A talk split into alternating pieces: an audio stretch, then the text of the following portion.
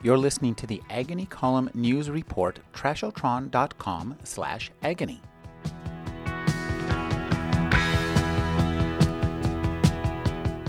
Carol Cassella is an anesthesiologist and a novelist. Her new novel is Gemini. Could you read from the novel, Carol? It is natural law that all complex systems move from a state of order to disorder. Stars decay, mountains erode, ice melts. People get off no easier. We get old or injured and inevitably slide right back into the elements we were first made from. The organized masterpiece of conception, birth, and maturation is really only two steps forward before three steps back, at least in the physical world. This is a, a lovely novel about medicine, family, and identity. I'd like you to talk about coming up with the characters who could create those two themes and how you crafted those two characters' narratives. Rainey was a character who really almost began to talk to me from the very beginning of this. I wanted to tell a story from a patient's point of view.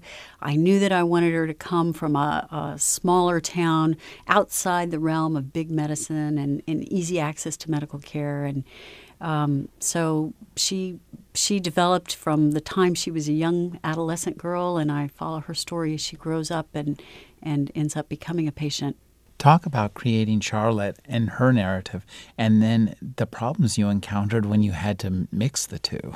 Charlotte is an intensive care physician, and her life really developed, her story came much from my own brief experiences in intensive care units. I don't work there now, but I've been in plenty of them and faced some of what Charlotte has to uh, encounter, grapple with as she takes care of these critically ill patients who need um, not only medical decisions, but also ethical decisions made about their care. You created narratives for each of these characters, but you found yourself two books. I did. I started with two separate books, really. I wrote Charlotte's whole story as a physician, and I wrote Rainey's whole story. And the reason was because it was just easier as a writer to live completely inside those characters while I let them play out their story.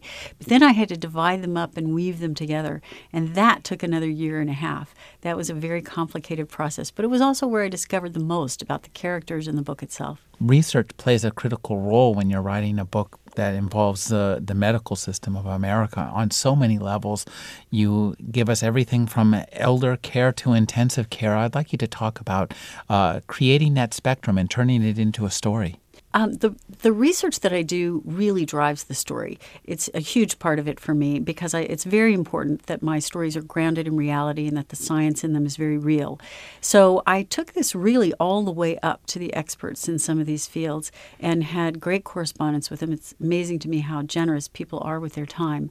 Um, but the science was fascinating. I, I learned a great deal, as well as through some of the ethical decisions that I had to be making, talking to medical ethicists, even the legal, talking to deputies, talking to traffic investigators. All along the way, I, I feel like I learned so much. And it's one of the joys of being a writer that, that you feel like with each book you get to enter a whole new universe. You immerse us in both love stories and medical stories and mysteries. Uh, that's uh, three different genres that you managed to make work well together. Thank you. I think it's why my books take so long to write. Um, but, you know, I'm trying to portray real life. Real life is not one thing, real life is very complicated.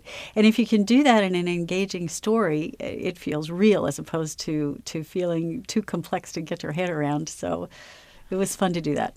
Carol Cassella's new novel is Gemini with Time to Read. I'm Rick Kleffel. Thank you for joining me, Carol. Thank you so much, Rick. It's been a pleasure.